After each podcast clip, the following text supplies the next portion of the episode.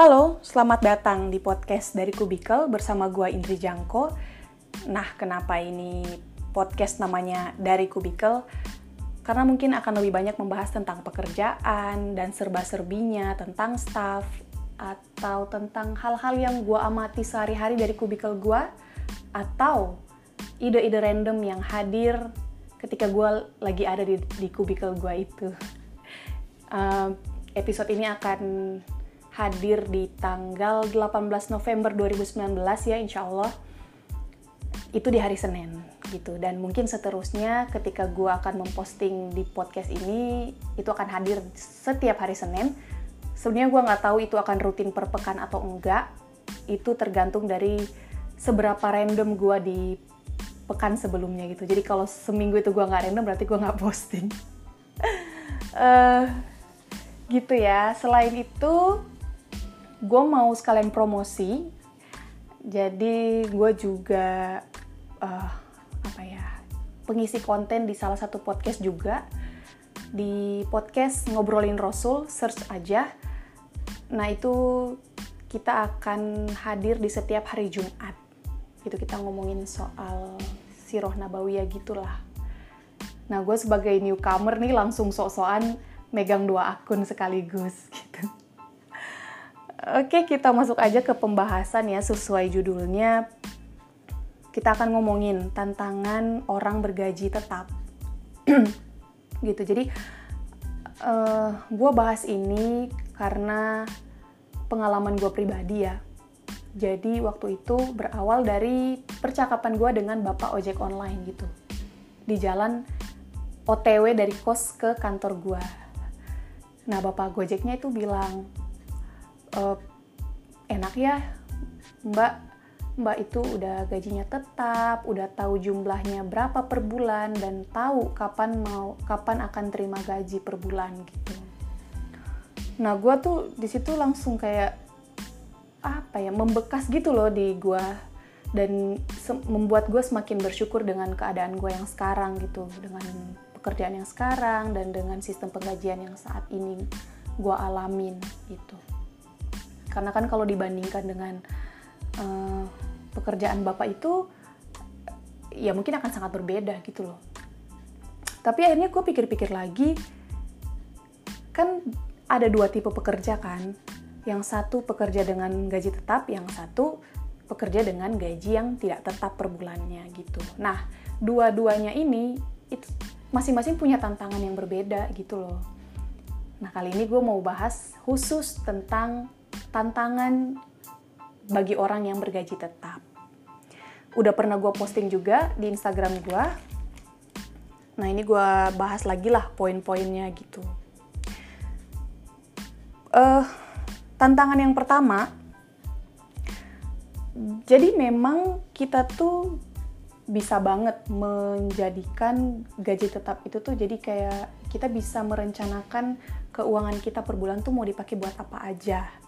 Misalnya tabungan tabungan berapa persen, transportasi berapa persen, makan sehari-hari berapa persen, untuk kebutuhan-kebutuhan lain berapa persen. Itu bisa banget kita rencanakan karena kita sudah tahu kan jumlah kita tuh jumlah gaji akan kita terima tuh berapa gitu. Tapi tantangannya adalah ketika kita tidak menerima sesuai dengan jumlah yang biasa kita terima. Misalnya, gue biasa dapat 1 juta per bulan. Tapi di bulan ini gue cuma terima 975 ribu. Nah, itu akan sangat menjadi tanya tanda tanya gitu loh buat buat orang-orang yang bergaji tetap itu ya kayak aduh ini kurangnya kenapa ya uh, kenapa bisa atau kenapa bisa kurang gitu padahal mungkin kita tahu oh gue kurang bulan ini karena bulan lalu gue ada telat berapa kali atau gue ada nggak hadir tanpa keterangan berapa kali gitu. Kita udah bisa tahu tapi tetap aja kita worry dengan dengan jumlah yang nggak sesuai itu gitu. Nah uh, itu tantangan yang pertama. Jadi kayak kalau misalnya uangnya tidak sesuai kita jadi takut nih kalau kebutuhan di bulan itu tuh tidak terpenuhi kalau uangnya kurang. Tantangan yang kedua uh, kan kita gaji tetap itu biasanya juga kita sudah tahu waktu untuk terima gaji itu kapan gitu. Nah, kalau misalnya itu terlambat, misal nih, kita terima terima gaji tanggal 1. Nah, tanggal 1 sore atau tanggal 2 itu nggak ada notif nih masuk di HP atau belum ada pemberitahuan gaji kita udah masuk gitu. Itu aduh, uh, apa ya? Bisa menggemparkan gitu bisa rame gitu loh. Kalau di kantor itu uh, saling bertanya-tanya kok gaji gue belum masuk ya? Gaji lu udah masuk belum? Gitu. Kok punya gue belum? Ternyata eh, sama-sama gajinya satu kantor tuh belum terima gaji semua gitu. Jadi bertanya-tanya jadi pengen cross check nih kenapa bisa bisa nggak tepat waktu gitu tapi giliran kalau misalnya biasanya mau terima gaji tanggal 1, terus tanggal 30 atau tanggal 31 itu kita udah nerima, kita nggak akan protes. kita nggak akan bilang, weh, ini kecepetan nih, gue balikin ah gitu. Kan nggak ada yang kayak gitu kan. Justru mungkin testimoninya tuh kayak gini, Alhamdulillah ini rezeki anak soli soliha, makanya didatenginnya ke kita tuh cepet gitu. Biasanya lebih kayak gitu gitu responnya Nah, sama kayak yang di tantangan yang pertama, jadi kita tuh worry kalau uh, terlambat gitu. Padahal bisa jadi gaji kita itu ditangguhkan karena memang kita belum terlalu butuh atau kita membutuhkannya nanti gitu loh. Uh, gue sering ini ya merasa amazed gitu dengan cara-cara Allah itu memberikan rezeki kepada hambanya gitu. Walaupun tidak dalam bentuk uang rekening eh uang rekening. Dalam bentuk uang langsung masuk ke rekening dalam bentuk gaji gitu. Tapi uh, gue biasanya mengalami gini. Misal gue hari ini tanggal 1 terus gue tuh udah inilah udah nominal yang gue pegang secara cash itu tuh udah udah kurang lah buat makan misalnya. Tapi ada aja gitu pertolongan Allah itu tuh kayak gue apa dapat makan-makan dari kantor atau ditraktir temen atau didelegasikan suruh ikut rapat atau ke mana yang ada konsumsinya gitu. Nah itu jadi uh, sebenarnya kita nggak perlu khawatir-khawatir banget sih kalau misalnya kita udah usaha semaksimal mungkin tapi gajinya belum datang itu ya udah gitu. Pas percaya aja kalau misalnya umur selama umur kita masih ada itu tuh pasti akan ada rezeki buat kita gitu loh. Entah itu dalam bentuk gaji atau dalam bentuk yang lain gitu. Bahkan kalau pernah gue denger tuh kayak uh, lagu cicak-cicak di dinding kan cicak itu kan cuman merayap aja gitu. Tapi nyamuk tuh datang sendiri ke dia, datang seekor nyamuk gitu kan. Biasanya dia usahanya hanya merayap, tapi dia tetap punya rezeki. Nah sama, kita juga kayak gitu gitu. Kalau misalnya ikhtiar kita, uh, usaha kita itu sudah maksimal ya, nggak usah khawatir lah. Akan tetap ada tuh rezeki-rezeki yang datang kepada kita. Gitu. Tanta itu tantangan yang kedua ya. Tantangan yang selanjutnya uh, jadi gaji itu dibilang apa ya diprediksi sudah sesuai dengan beban kerja per bulan gitu. Jadi sudah ada perhitungan perhitungannya lah. Oh kalau misalnya segini di level ini lu gajinya segini karena emang perhitungan beban kerjanya sudah seperti itu. Misalnya gitu. Nah karena merasa udah sesuai beban kerja kita itu mungkin lupa kalau ada hak orang lain di gaji itu gitu. Akhirnya kita mikir-mikir lagi gitu untuk mengeluarkan itu. Karena kan kayak mikir uh, ini kan udah sesuai dengan beban kerja gue gitu. Jerih payah gue dibayar dengan segini. Jadi ya wajar-wajar aja kalau gue ngambil semuanya gitu. Urusan nanti ngasih ke orang lain udahlah nanti aja kalau ada lebihnya. Nah giliran dikasih lebih ternyata nggak ngasih juga gitu. Karena mungkin belum dibiasakan. Gitu itu tantangan yang ketiga. Nah, ini sih tantangan yang keempat ini yang mungkin bener-bener gue jadi titik tekan buat gue gitulah. jadi karena jumlah gaji itu katanya udah sesuai beban kerja, gue pribadi itu hmm, agak kesulitan gitu ya untuk menentukan gaji gue bulan ini itu udah berkah belum buat gue atau udah baik belum buat diri gue gitu. Apakah sudah sesuai dengan produktivitas yang gue kasih ke instansi gue selama bulan itu gitu. um, ya gue speechless deh ya ini memang karena gue tuh sering-sering banget meng mengevaluasi diri gue gitu. Gue takut banget kalau apa yang gue terima itu uh, sebenarnya gue nggak layak nerima itu gitu. Apalagi kalau udah gue masukin ke dalam tubuh gue dalam bentuk makanan terus ternyata itu tidak sesuai atau gue nggak layak untuk itu ya gue takut banget gitu kalau ter sampai terjadi hal-hal yang seperti itu. Karena emang challenging banget kan pendapatan kita tuh udah bisa diprediksi tapi semangat kerja kita di kantor itu sangat fluktuatif itu bahkan setiap hari. Kita bisa tuh pagi-pagi kita semangat banget kerja langsung duduk di depan komputer terus langsung kerja bla bla bla bla. Semakin siang setelah makan siang mulai meredup semangatnya. Mulai ngelihat jam nunggu jam pulang gitu. Nah, produktivitas seperti itu kan tidak bisa kita jamin bisa sehari apa ya, setiap hari tuh kita bisa se sesemangat itu gitu loh. Nah, ini yang paling gua gua highlight sih dari kehidupan gua sebagai seorang seseorang yang bergaji tetap. Tuh. Kita hmm, dalam bulan itu mungkin kita beberapa kali males-malesan gitu. Kinerja kita berkurang tapi gaji kita nggak dikurangin Nah, ini bisa menjadi pertanyaan buat diri kita sendiri nih. Udah berkah belum atau udah baik belum gaji yang gue gua terima di bulan ini? Gitu.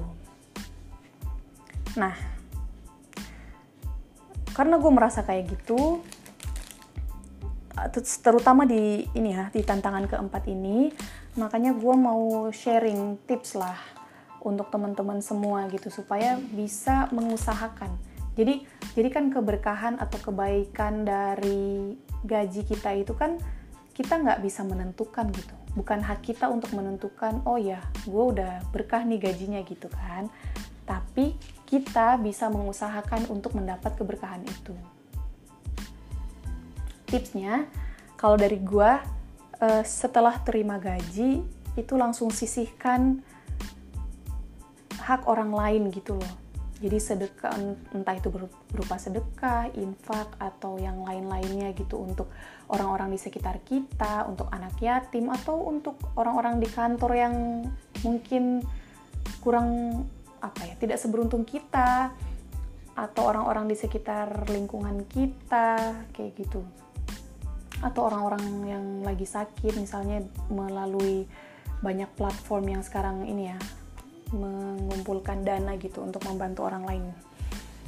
Nah itu bisa di setiap bulan. Jadi kita apa ya sedekah-sedekah itu tuh udah kita masukkan ke dalam pos-pos yang kita bayarkan ketika kita terima gaji gitu. Nah, karena gue seorang muslim, jadi gue juga sekalian di episode ini akan hmm, semacam memperkenalkan lah soal zakat profesi. Karena ini belum common kali ya di pegawai-pegawai di Indonesia. Udah ada beberapa mungkin yang menunaikan, tapi lebih banyak yang belum tahu zakat profesi itu seperti apa sih. Gitu. Nah, gue di sini bukan berbicara bukan sebagai seorang expert. Gue nggak ahli dari di bidang itu ya tapi gue mencoba mengenalkan sedikit biar teman-teman juga bisa tertrigger untuk mencari tahu apa sih zakat profesi ini. Nah, zakat profesi itu adalah zakat yang dibayarkan dan disamakan dengan zakat pertanian gitu. Jadi dua setengah persen dari pendapatan kita yang berpenghasilan ini, berpenghasilan tetap ini. Tapi uh, dua setengah. Jadi gini, zakat profesi itu tidak dikenakan kepada semua orang yang sudah mempunyai penghasilan. tapi harus dilihat dulu dia sudah mencapai nisab atau belum. Biasanya itu di diukur dengan beras ya. Jadi um, nanti perhitungannya bisa dibaca sendiri lah. Misalnya uh, nisabnya itu 5 juta gitu. Jadi kalau kita gajinya itu masih 4 juta, masih 5 juta ke bawah berarti kita belum wajib zakat. Tapi kalau kita udah mencapai 5 juta ke atas, itu kita seharusnya sudah membayar zakat profesi itu. Gitu. Nah, hitungannya per bulan. Eh, per bulan. Dua, dua setengah persen dari pendapatan kita gitu. Bisa dibayarkan per tahun atau per bulan sih, tapi lebih enak memang per bulan supaya tidak terlalu berat. Nah, dua setengah persen ini dari kan kan dari pendapatan. Nah, ada pendapat yang bilang pendapatannya pendapatan bruto, ada yang bilang dari pendapatan neto yaitu yang udah dikurangi hutang dan kewajiban lain-lain gitu. Nah, gue sebagai orang yang alhamdulillah belum apa ya kewajibannya belum banyak, itu lebih prefer kepada pendapatan bruto. Jadi begitu terima langsung dua setengah persennya langsung dikalikan dengan pendapatan bruto itu. Nah, dua setengah persen itu tuh harus tepat ya, tepat. Jadi nggak boleh lebih, nggak boleh kurang kalaupun mau ngelebihin berarti itu akadnya udah beda akadnya sudah infak, sodako, dan lain-lain gitu. Dikasih tahu aja ke amil zakatnya. Nah, dua setengah persen ini kita kasihkan ke amil zakat atau pengelola zakat karena mereka yang tahu e, nanti akan zakatnya itu akan digunakan di pos yang mana gitu. Uh, silakan ini ya browsing browsing lah dengan apa cari tahu apa itu zakat profesi atau tanya langsung ke orang yang ahli itu karena uh, ini ya gue sekalian mau nge-share postingan di Instagram di Instagramnya Yasmin Mogahed Yasmin Mogahed itu ustazah ya sekaligus motivator gitulah ya tentang daily life terutama soal self improvement dan self controlling gitulah. Jadi dia bilang gini, siapa yang bilang kalau uang itu tidak bisa membeli kebahagiaan? Uang itu bisa membeli kebahagiaan, tapi kebahagiaan yang mana dulu nih? Eh, yang kayak mana? Yang kayak gimana dulu nih? Jadi uang itu bisa membeli kebahagiaan ketika kita menggunakan uang itu untuk orang lain bukan untuk diri kita sendiri. Terus gue kayak oh iya juga ya. Kayak mungkin kayak gitu ya memang yang benar gitu. Nah gue di sini bukan mau bilang kita nggak boleh memberikan reward kepada diri kita sendiri enggak. Tapi ternyata ada apa nih ada hal lain yang perlu kita pikirkan gitu untuk supaya kita bisa bahagia juga gitu hidup sehari-hari yaitu dengan memberikan uh, apa yang kita punya itu kepada orang lain supaya kita lebih bahagia. Gue pikir-pikir emang ada benernya karena misal nih kita abis apa kita terima apa ya, misal terima gaji, terus habis itu kita pakai atau kita tabung untuk membeli gadget yang lumayan lah harganya, gitu. Kalau kita membeli gadget itu kita jadi apa ya belum tentu kita lega ketika kita selesai membeli gadget itu. Kita harus memaintain, me, ya maintain uh, si gadgetnya, harus dijaga biar nggak lecet, harus ah dirawat lah kayak gitu dan tidak melegakan lah. Tapi kalau misalnya kita ngasihnya ke orang lain, kita bisa coba sendiri deh. Kita bisa ngeliat kayak ngeliat anak-anak jalanan yang happy ketika makan es krim atau happy bisa makan enak atau ngeliat orang yang lagi sakit banget akhirnya lega karena dia terbantu dengan uang-uang yang kita kumpulkan buat kesembuhan dia gitu. Dan memang benar itu lebih melegakan sih daripada kita ngabisin untuk diri kita sendiri. Karena habis itu kalau kita ngabisin buat diri kita sendiri, kita kan kita kan pasti ngitung-ngitung ya. Udah habis di mana aja ini uangnya. Terus kayak emang gue sehappy itu ya habis beli itu gitu. tapi kan kalau ke orang lain kita bisa ngelihat gimana mereka happy.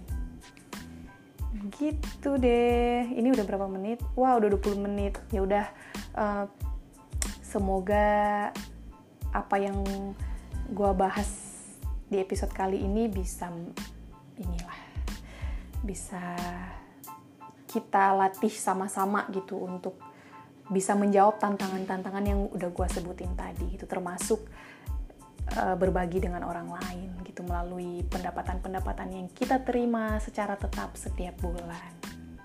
Terima kasih sudah mendengarkan. Sampai jumpa di episode selanjutnya. Wassalamualaikum warahmatullahi wabarakatuh.